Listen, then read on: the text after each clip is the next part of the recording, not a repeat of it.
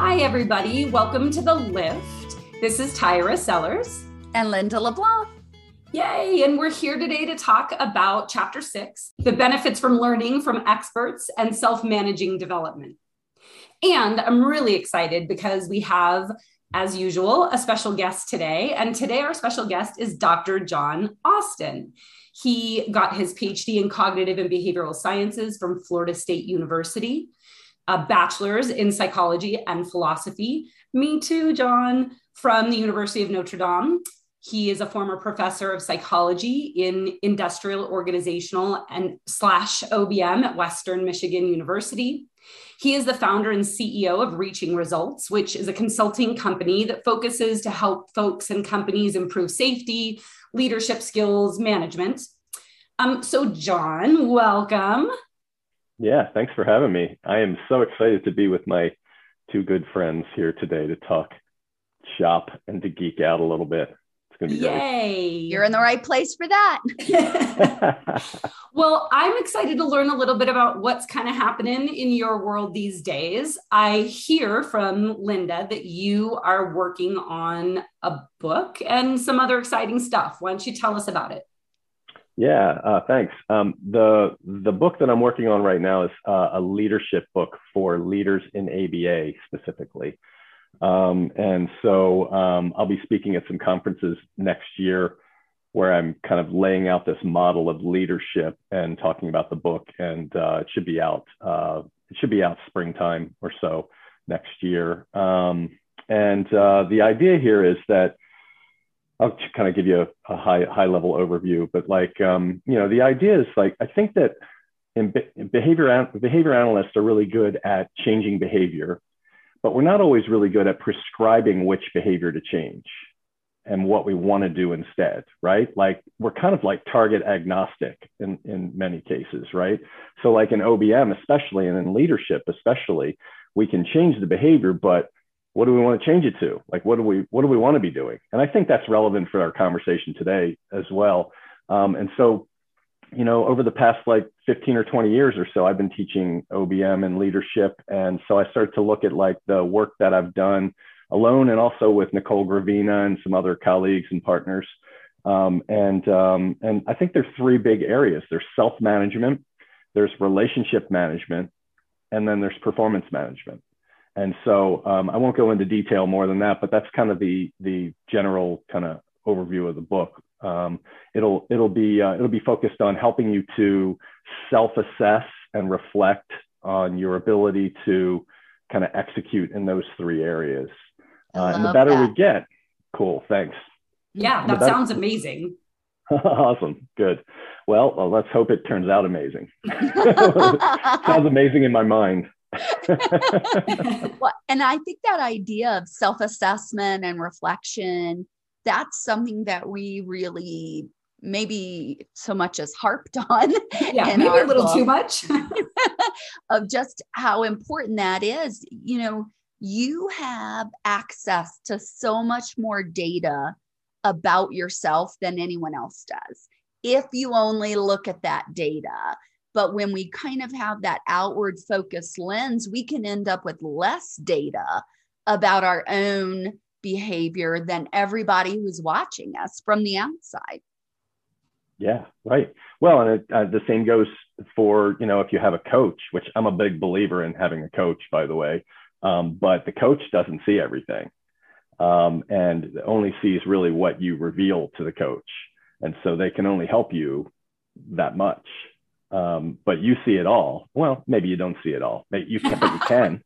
You can see you can see more than others uh, in, in, in many cases, right? And you can um, see different things, particularly when you get good at self-reflecting, and you kind of can just tolerate a little bit of that distress. At I can also look at when I wasn't perfect. Mm-hmm. Mm-hmm.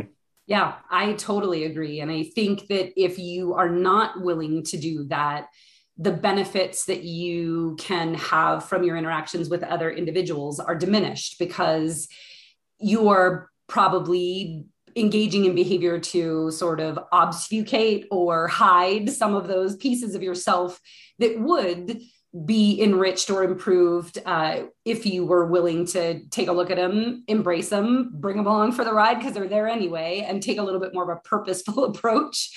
Um, so I I love that idea, and I'm a big fan of a trifecta. I don't know why I love things in threes. So the fact that you have like three main things, I love it.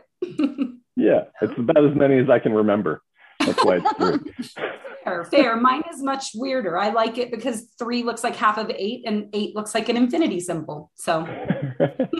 there you Tyra, go. you bring up you bring up a really good point, and like I think that that um, being able to recognize that you can improve is vital, and mm. that's not always a skill that's taught to us, um, especially in business, right? I mean, but I I mean it goes hand in hand with the this movement to improve our ability to be vulnerable um, and that being an important leadership skill and trait, right? Uh, behavior, you know. So like, um, just think, thinking about that, thinking back over the last like 20 years, uh, teaching courses in business, the gold standard for me has been if I'm teaching a leadership course, I want at least one person or more to, in the group at the end to say something like, you know, I felt this was about them when we started, but I realize now it's about me. Mm. You know, if I can get that light bulb to go off, like that's a huge success, I think. Right. Agreed. I mean, Linda and I often will say, you know, in all of your interactions with all the humans in your life, there is one common denominator, sweetheart, and it's you. and if multiple things aren't going well, you might want to consider that variable. I mean, speaking from personal experience, right? When I'm like, oh, it was that person and it was that person. And after a while, it's like a pattern. Like, wait a minute, they're all different those are different contexts. I'm the same and I'm the common denominator in all of those contexts. Probably I'm bringing in something to this equation. Well, it's just logic, right? yeah. yeah. Um, well, you know, in each of our chapters, we have a quote. Um, some most often from someone outside of uh, our profession, sometimes our profession adjacent, and sometimes within.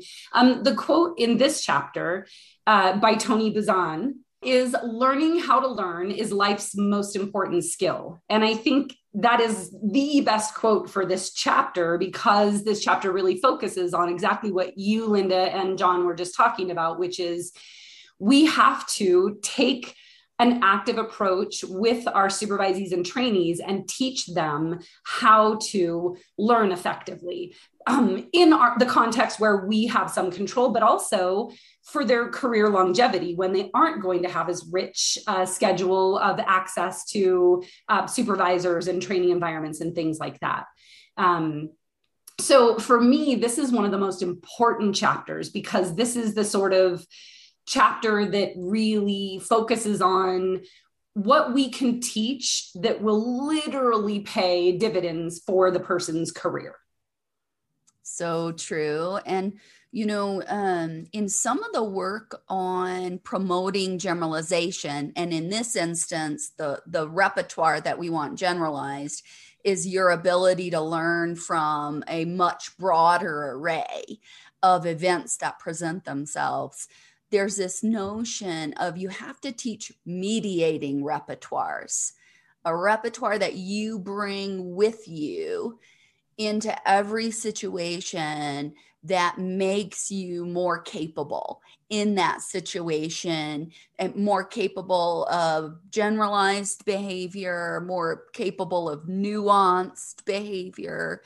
And um, that matters so much once you don't have anybody responsible for teaching you anymore. Mm-hmm. And for a lot of people, that is a cliff that's waiting in your you know early to mid 20s or late 20s where you've always been in a context where there's a structure and someone responsible for what you need to learn and how you're going to learn it and they got contingencies for you.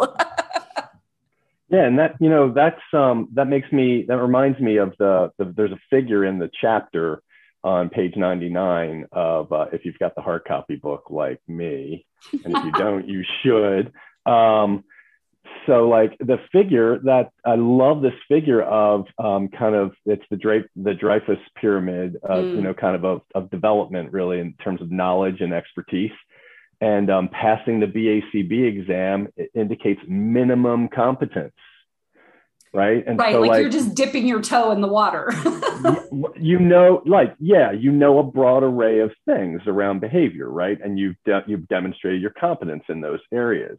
But just like getting a PhD, when I got mine and I thought I knew everything, within a year I realized I don't know anything. and like the rest of my career is going to be like learning the stuff I didn't know, right? And like refining this and like getting better. And so I don't know, I'm like 30 years in at this point, and every single day I learn more. And I don't know about you, you guys probably feel the same way, but anybody who's listening to this who is in that, you know, state where my former self was when I was in my 20s, thinking I knew everything, just, you know, like open your mind a little bit and realize that maybe there are lots of things that you still can learn. And that's the good thing, right? That's yeah. the good news. Exciting, because right? That's how you stay excited for 30 years and stay right. in the career. Right, exactly. If you do, I mean, what a horrible job it would be to do the same exact thing every day and you know 100% of the job. In, in my view, I mean, the whole fun and challenge, the reinforcement really comes from like being surprised, like, oh, yeah, that is a thing that people do. And I didn't know about that. yeah, yeah. Or not quite like, geez, I don't really know the answer to that off the top of my head. Let me really think about it or reach out, you know, let me phone a friend. Um, well, sort of on that same line, the chapter spends a little bit of time talking about observing. And given that we, like most of us, learn via observation, just we're lucky enough to have generalized observing repertoires, and it's something that happens. So, why does it matter? Do, do either of you have an opinion about? I know you have an opinion, Linda, because I read the book with you, but do either of you have an opinion about why why it's important that supervisors need to add teaching observation skills, observational learning skills, or at least discussing them. Why that's important to add to your list. Like, yeah, the task list is great, but here are some other things that are going to get you a lot more mileage. Why does it matter? Because we do it anyway. Hmm, that's a great question. I mean, I, I think that um, my, my initial response is like the, the reason it matters is because it actually helps you to improve quicker. Like mm-hmm. that's that's one reason, right? There's this great book that I like um, that it's not nearly as good as your book. Um, I mean, really, it's not. It's not, but uh, but it's it's worth uh, it's worth a read of the summary at least, and it's called the first 20 hours and it's kind of how to learn any skill in 20 hours. And what they say is like not not to a level of mastery but to a certain level of competence so that you can you, you can do it well right? Like so like learning guitar learning a language learning to surf. And the uh, the author goes through and he, he actually demonstrates he he went through learning lots of these skills and using this model. And and and so like having a model around that actually helps you accelerate your learning. Um, part of it is self-observation, but um, but another part of it, from his perspective, was having a coach or like finding somebody who knows enough to say, yeah, like all this stuff down here, don't do that right now. Like do this other thing, and it saves you it saves you years sometimes of trying to kind of fiddle around on your own, right? So like once you've got the targets, then you're able to self-observe a lot more effectively. Agreed. And, you know, I think um, we self observe and also observing others mm-hmm. carefully mm-hmm. and almost having this running list of questions, not just, I see what you did, but I wonder why you did that. And I wonder why you didn't do the other thing. And is there a particular way that you did that that I'm not noticing that's important? And when you are learning to do something new, you know, your first look at someone who does it well is just kind of like, wow, that was great. but wow, that was great isn't going to allow you to replicate some of those critical components if if you're not kind of walking yourself through why does what I see matter and what mm-hmm. am I not seeing? And yeah. Set yourself up to ask those kinds of questions if you're lucky enough to to have access an audience to that that expert or really good person. Yeah. And what you articulated is exactly what I think needs to be taught. So the supervisor should be teaching trainees and supervisees how to ask those questions in a couple of different ways. One, they should be tacting themselves, you know, when they're doing things.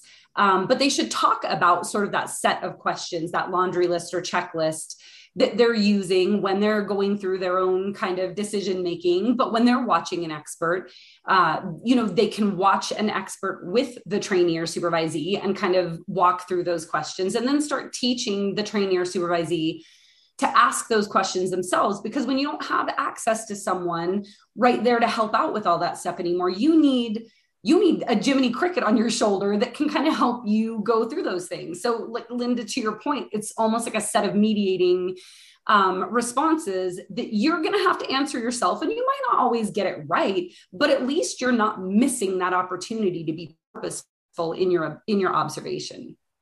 Yeah, these are great points. I mean, I love this idea of having a list of questions and kind of narrating what your um, you know your your process. It reminds me of you know the think aloud. Doesn't yes. it remind you of the think aloud protocol? That's where I was going. Yep, right. Yep. And so, like, I, it reminds me, like in graduate school, I got to work with uh, Anders Ericsson. He was, I just made sure he was on all my committees and stuff, and got to spend time in his lab and stuff like that. And he was kind of the leader in this, you know, think think aloud, think aloud protocol, protocol analysis.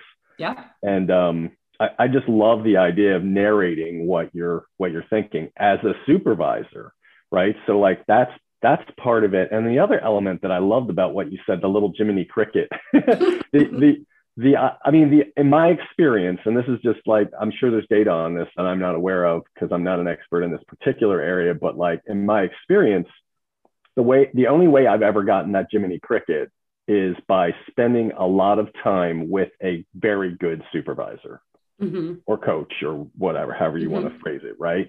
And so this is one of the things that I talk about in leadership a lot, and and it's a barrier for a lot of people, but they don't spend enough time talking to their supervisees right and i don't know how you guys feel about that but if it like i know i i get that having a a process and written questions those will facilitate the performance for the performer right I get that, but there's some nuance in there that you don't get uh, that in the written word that you could get and you will get from seeing multiple examples from your supervisor in lots of different situations. I know yes. what do you guys think about that.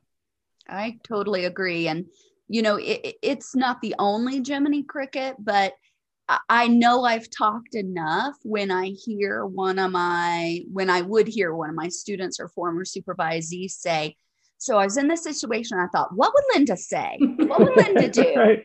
And that right. doesn't mean you have to do that because Linda's not always right. But if you've heard me say enough things and explain why I made enough choices, then, and you can bring that forward with you and compare how's this situation match up to that, you still have a little bit of that ongoing guidance.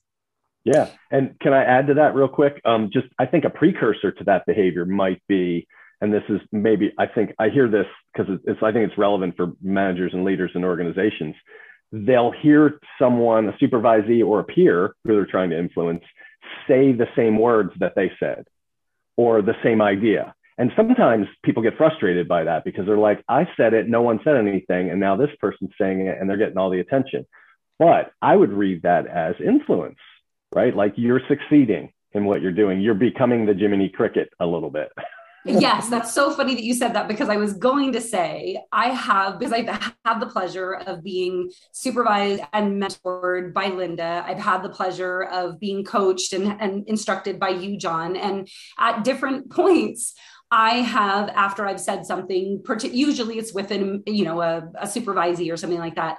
I will reflect and say like, wow, like was John Austin coming out of my mouth. Like I look at my shoulder and it's a little Linda Jiminy Cricket sitting there. And I think that is such an amazing thing when I can link back, you know, uh, to a particular person. And sometimes it's not even someone I've had a relationship with, it's someone that I have seen give a phenomenal presentation.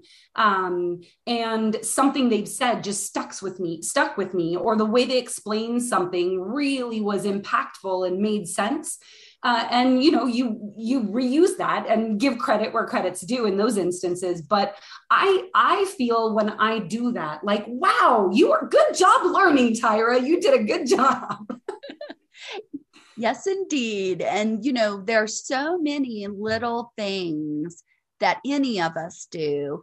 And you know the other thing i think is important to do as a supervisor is when you mess up describe that too. Hey so it turns out I did this and it worked out, but don't do that because I kind of shouldn't have and I got lucky, but luck isn't going to get us there in the long run because with you know, and here's why that wasn't the best thing to do. It just happened to work out okay because we we derive rules all the time mm-hmm. about what we're seeing and you know it, when it works we're gonna the derived rule is like i'm going to do that and uh, sometimes it's not actually the optimal way to do it and um so having that vulnerability of like i got to narrate the the not quite what jack michael would NQR not quite right.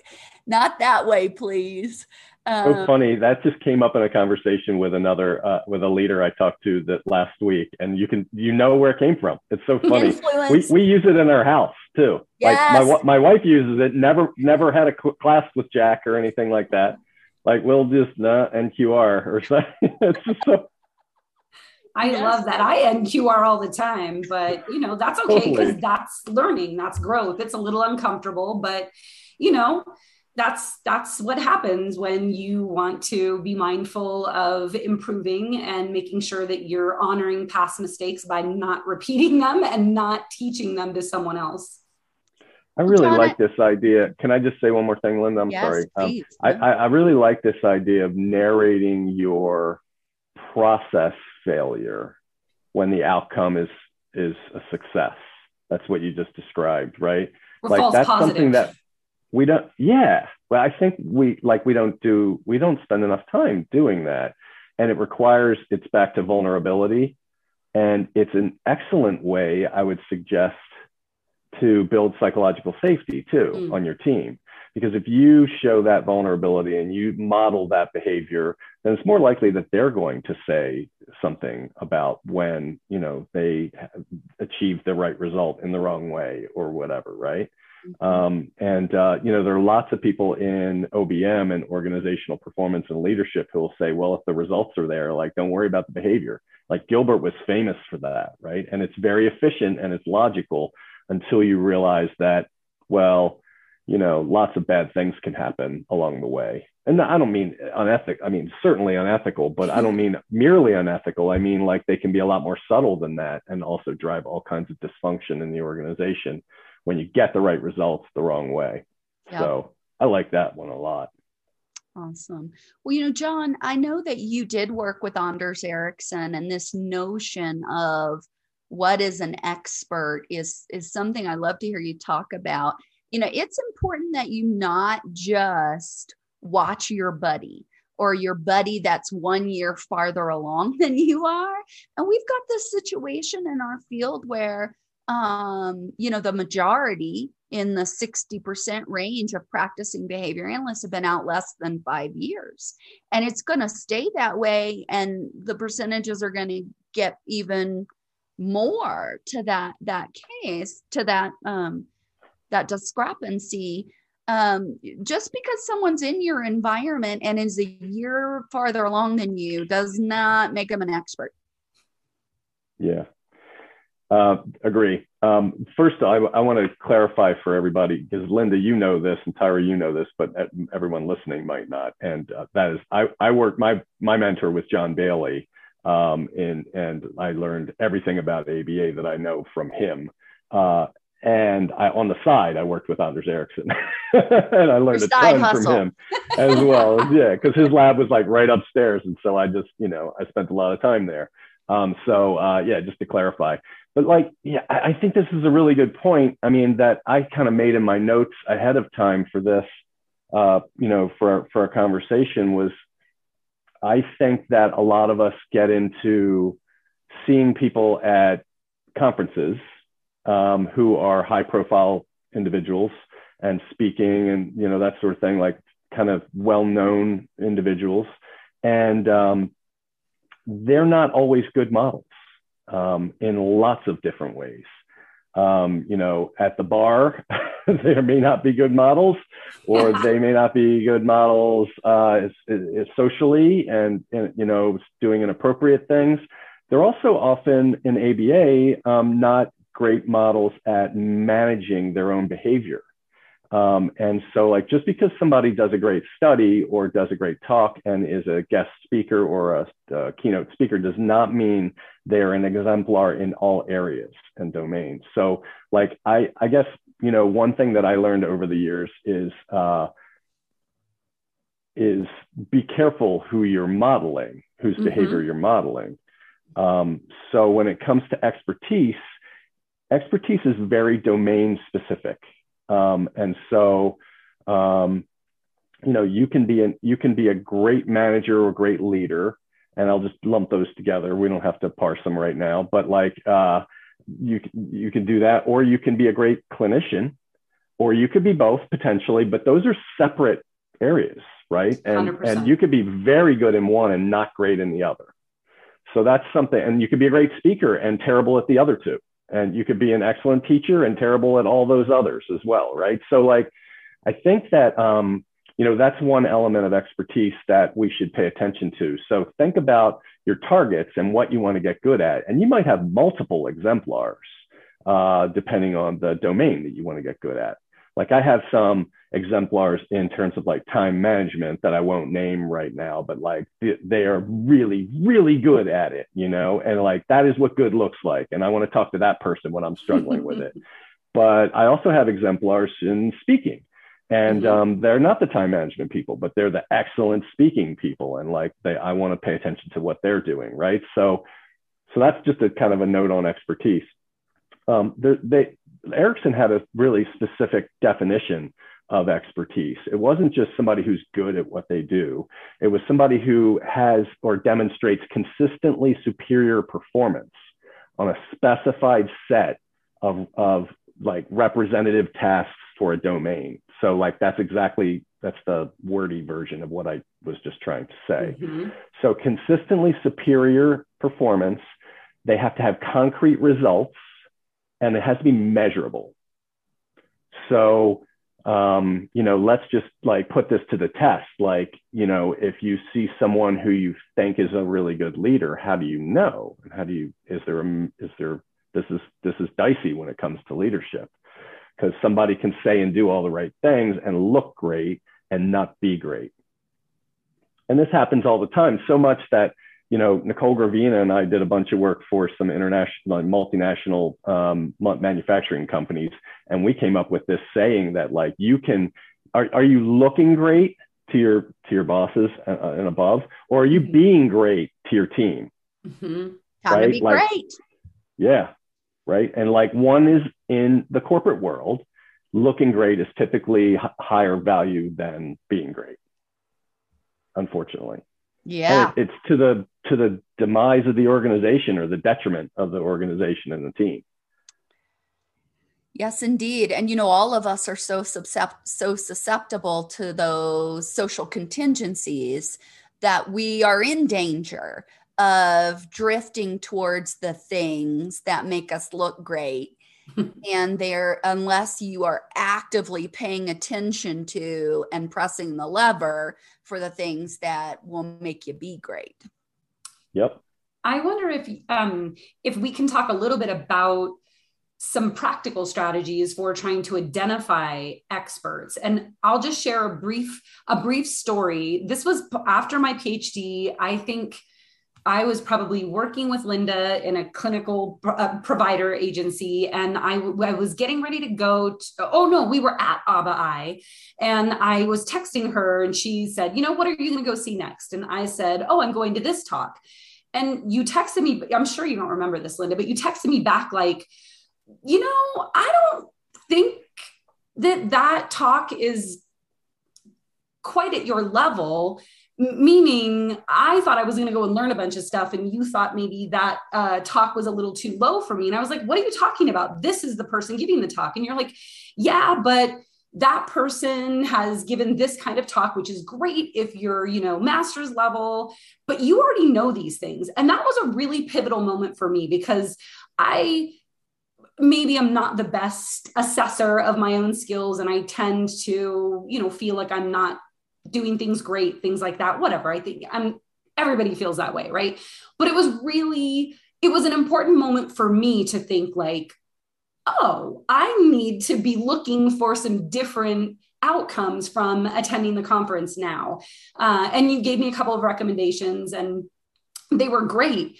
Uh, but I realized in that moment how important it is to talk to you know, folks, our supervisees, our trainees, our mentees about, you know, being mindful. Like maybe I'm picking to go see something that isn't maybe it's lower than my you know skill set but i'm going because that person is amazing speaker or because you know whatever um, but to not just pick based on the name necessarily like so maybe i can identify an expert but they're not going to be uh, modeling skills at my level or what I might need. So I wonder if you two have some suggestions for listeners just in because I don't think a lot of people get that instruction.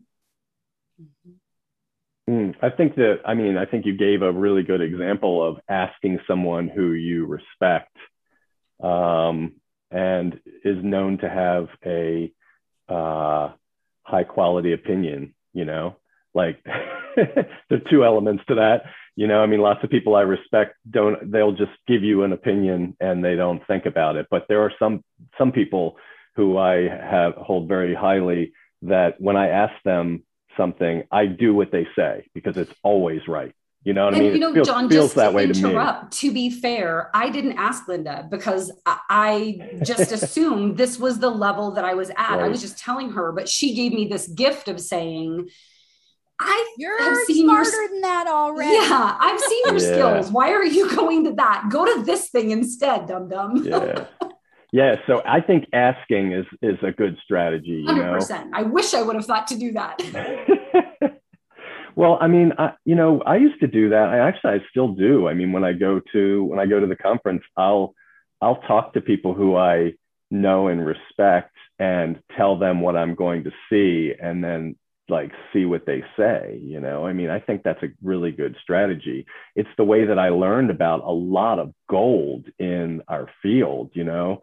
Like not i mean it's just like some of them hit some of them were hits and some of them were misses and you have to be you know endure uh, endure lots of you know trial and error. I mean it's not really trial and error but it's kind of educated guesses right um, and uh, and then you just have to pay attention and be open minded because the delivery might be bad, but the ideas are really good too, right? So it's really complex, I think. Well, and you know, and I I can I agree with that. It is complex, and when I think about well, what mediating repertoire do I bring around with me? I know both of you have uh, undergrad degrees in philosophy. I don't, but I've had multiple courses in logic. And when I am interacting with someone or kind of watching what they do or even listening to a talk, one of the things that I'm evaluating is how do they present what they're trying to say? And is it consistent with solid logic or are they tossing in some logical fallacies? And it is a logical fallacy to say a whole bunch of people agree with me because a whole bunch of people can all be wrong. like, that's not strong argument, eh, eh. you know, and it's also not a strong arg- argument to ever be going at some other person. That's ad hominem. And so for me, if you can rely on the strength of your argument, your statements, and really convey them in a clear and meaningful way, you don't need all the other bells and whistles and what have you. That's often what gets people in the door. But kind of like as I'm watching, I'm trying to think like, okay, there's a premise. I'll follow along with that. I'll follow along with, yep, there's your conclusion. Yep, I agree with it. Now, that's not a super sexy way to, to find your expert, but um, you know, it's worked since the earliest philosophers. And particularly when people, like even the highest experts, kind of entertain the possibility that other things might be also true. And they acknowledge that out loud. Like to me, that's where I'm like, all right, I want to listen to you because you're not only telling me about the places where you're pretty darn sure you're right, but you're also saying, I don't know that I'm not wrong, but let's move forward to the conclusion of, of what we're talking about here. So for me, those are things that I look for that resonate with me as I am interacting with someone. I don't know if it necessarily is going to make them an expert, but I feel like uh, it will make them a more trusted source of guidance and yes i want to kind of uh, follow that line that you're laying down for me. Yeah, those are all really good points. I mean uh, yeah, i think you did a really good job of explaining the process of while you're listening to the talk or book or whatever um, and evaluating it you know um, so I'm all process, from... no outcomes. I get a few outcomes, but I focus on the process. it's really good though. I mean, because I, I, guess I was I came into this thinking um, to answer the question at a high level. It's like, well, how do you how do you triage from all the millions of books and TED talks and conferences and whatever? and podcasts. And podcasts right? Like some of these things are just like thrown together. I don't know. Um, and um, no but uh, so I, I, think at that level i'm thinking i want to ask people. Also i i um, i make it a habit to when i'm talking with friends just smart people and uh, coworkers and colleagues and clients and stuff like that i'll ask them what they're reading right now mm-hmm. or i'll ask them what they're interested in right now and it's it's a, I mean often a wealth of knowledge, you know. And I don't get to read all those things, but boy, I'll tell you what, book summaries are a really good um, strategy when it comes to a lot of that stuff. And then you can get the, the flavor of it. There's also the tool Blinkist that I've used, and that is like 15 minute or 12 minute, um, you know, audio book summaries of just about everything that's out there, right? So like you can get quick access to a lot of ideas and then you can follow up and go deeper if you, you know, if you want to as you kind of triage them using Linda's logic principles. hey, I love a structured approach because it gives you something to go back to, right? And evaluate. Yeah. Like I've used that approach now eight times and, you know, seven times it's been a match and I've watched someone or learned something great or what have you. So I think that that's important. Well, you know, I would love to spend, uh, you know, there's also a lot in this chapter about self management, and we could go on about that for days. But there is this idea of crafting a community of practice for yourself. And I wonder if we couldn't spend a little bit of time talking about that because I think, um, in addition to kind of being organized, managing your time, self managing everything, and that's going to help you manage stress as you transition into your career, having your people is a critical, critical way to handle your stress and manage your stress, build that resilience, and keep yourself happy and engaged in a career for 30 years. You know, I too have been in it this long. And the times when I've felt a bit out of sorts have often been when I'm not stretching enough. I'm I'm doing the thing again. and kind of need that I got to learn something or when um, my community of practice got a little too small. I was starting to feel professionally isolated or that my people were away out there instead of right here in my, you know, uh, kind of virtual space. They didn't have to be right in front of my face, but present for me in my thoughts, in my actions, interactions available to me. Um, John, how do you think about that phrase, community of practice? And do you have one?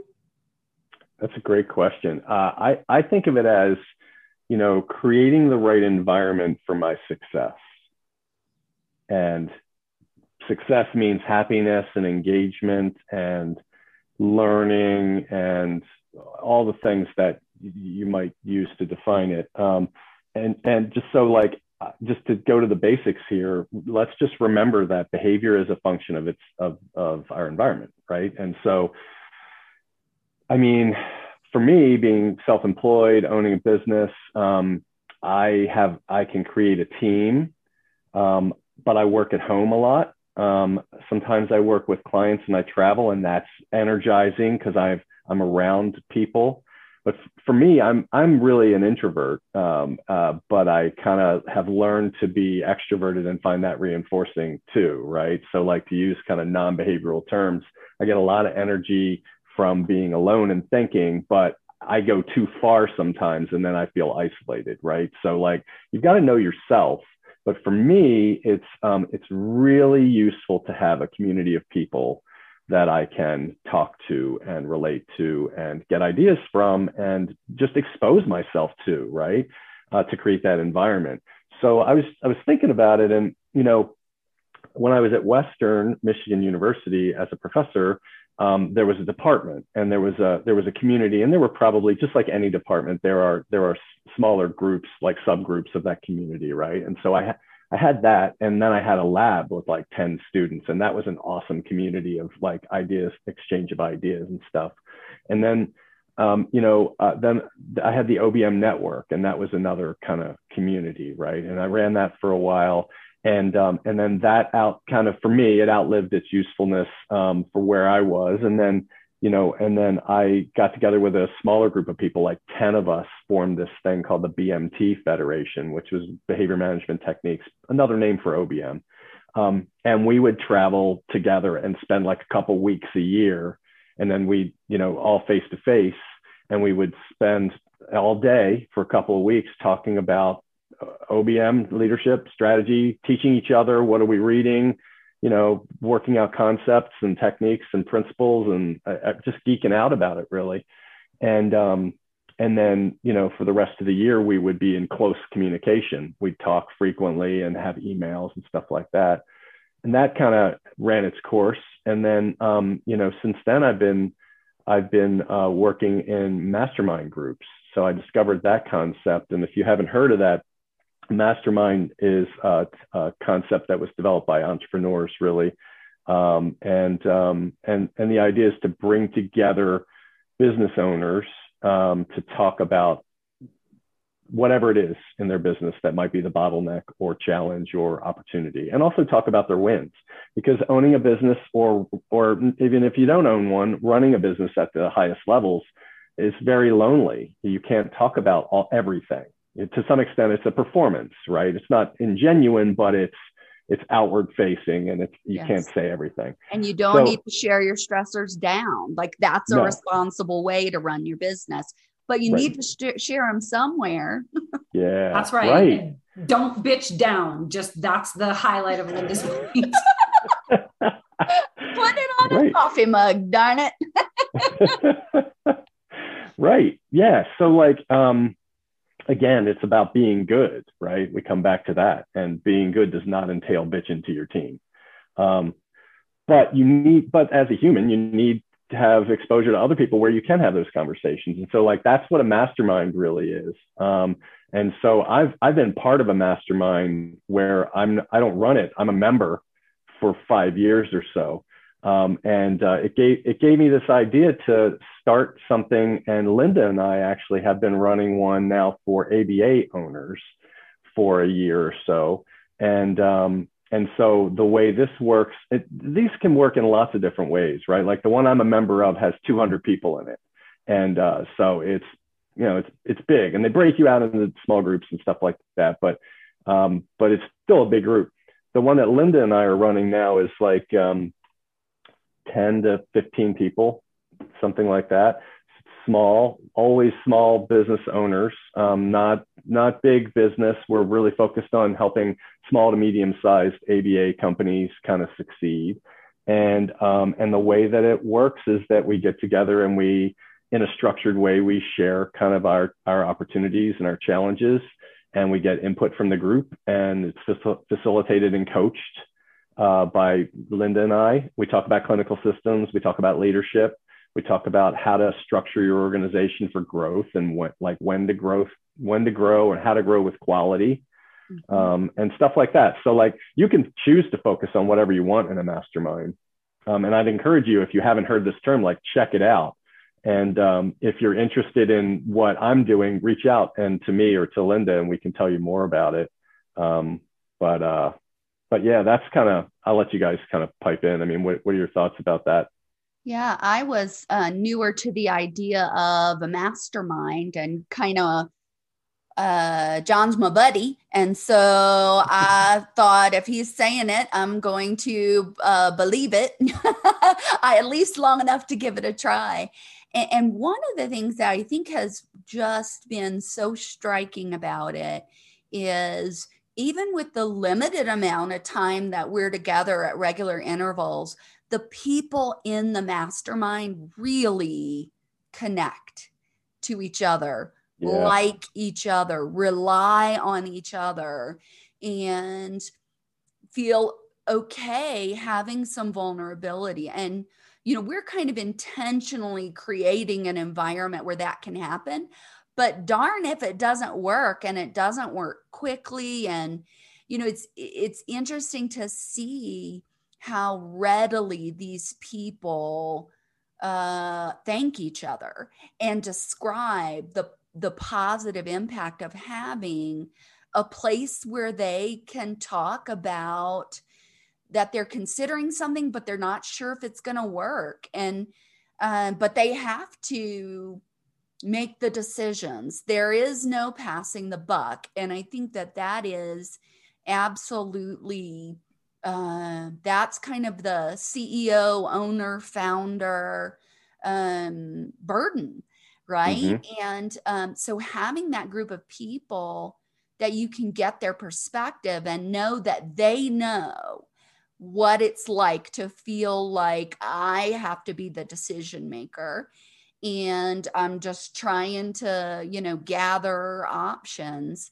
Uh, it, has been great. And um, you know, can I, can I, can I add something to that? Um, yeah. Just, you know, from a perspective of of a listener, and this is not about our mastermind at all, but this is about this is about investing in yourself and your and your organization, and it's about recognizing that you are a knowledge worker, and and right, and we have all these misperceptions about what work is, and it's all driven by this the Henry Ford, you know, like uh, assembly line approach to to running organizations. We don't do that anymore. Like that's not a thing in, in in ABA, right? We're not doing widgets. We're not producing a product. We're actually thinking. That's what we do all day long, even at the front lines. Uh, you know, RBTs, anyone in your organization, they're knowledge workers. They're not making anything, right? So I know I've gone on about that, but so here's the punchline to that if we have a conversation, the three of us, you might, Linda, Tyra, you might give me an idea that changes my life in two seconds, changes my whole business, makes me a million dollars or whatever it is. Like, you gotta send me a little bit. Hashtag 10%. but you're but right. So, and if you don't so, have the conversation, you miss that. If yeah and you know i tend to be kind of heads down so i give major props and thanks to john because i had probably been running my own company for about a year or two and feeling that same loneliness, isolation. Like I've just got to be the smart one for all my clients. That's that's why they're my client. And John reached out and said, "Hey, can we just get a time on the books and talk?" And I was like, "So you like, yes, what would you like to talk about? I'll do my adequate preparation." And he's like, "We're just going to like hang out and talk about some smart things, okay?" And I was like, "Okay." but we just started having these fantastic conversations and he would say man i'm can i record this like this is an awesome fertile ground and you only get that by protecting a little bit of time to yeah. to have conversations with people who are experts in whatever they do who are smart and who um, maybe make you think differently yeah, and my point to all that is that is worth paying for. So, you know, like find an opportunity that looks great and try it. Or just like Linda and I, we didn't pay each other to talk to each other. You can reach out, you can do that on a small scale on your own. But I'm just saying, if you're not able to do that, if you're not able to do it in a way that is suitable to you, just remember that that one minute conversation out of two days of time that you might spend in the mastermind might change your business and change your life. And it's totally worth paying for. Yeah. Well, that is a fantastic note to end on. Um, this podcast and this chapter were really about the fact that you know, once you're out there, once you're practicing, you have to refine and develop new ways to learn because there's not that same um, structure where your environment is actively seeking to teach you in a way that has before. Um, a, a certain agency you is needed on your part to go find it to build that community a certain uh, self-managing so that you have a little bit of a time cushion to spend that time talking with someone to get that knowledge. And then just being ever more careful and nuanced and narrating what you see why it works not just that it works and put yourself in a position to connect with people that are doing something you can't do yet. That's that's a great summary.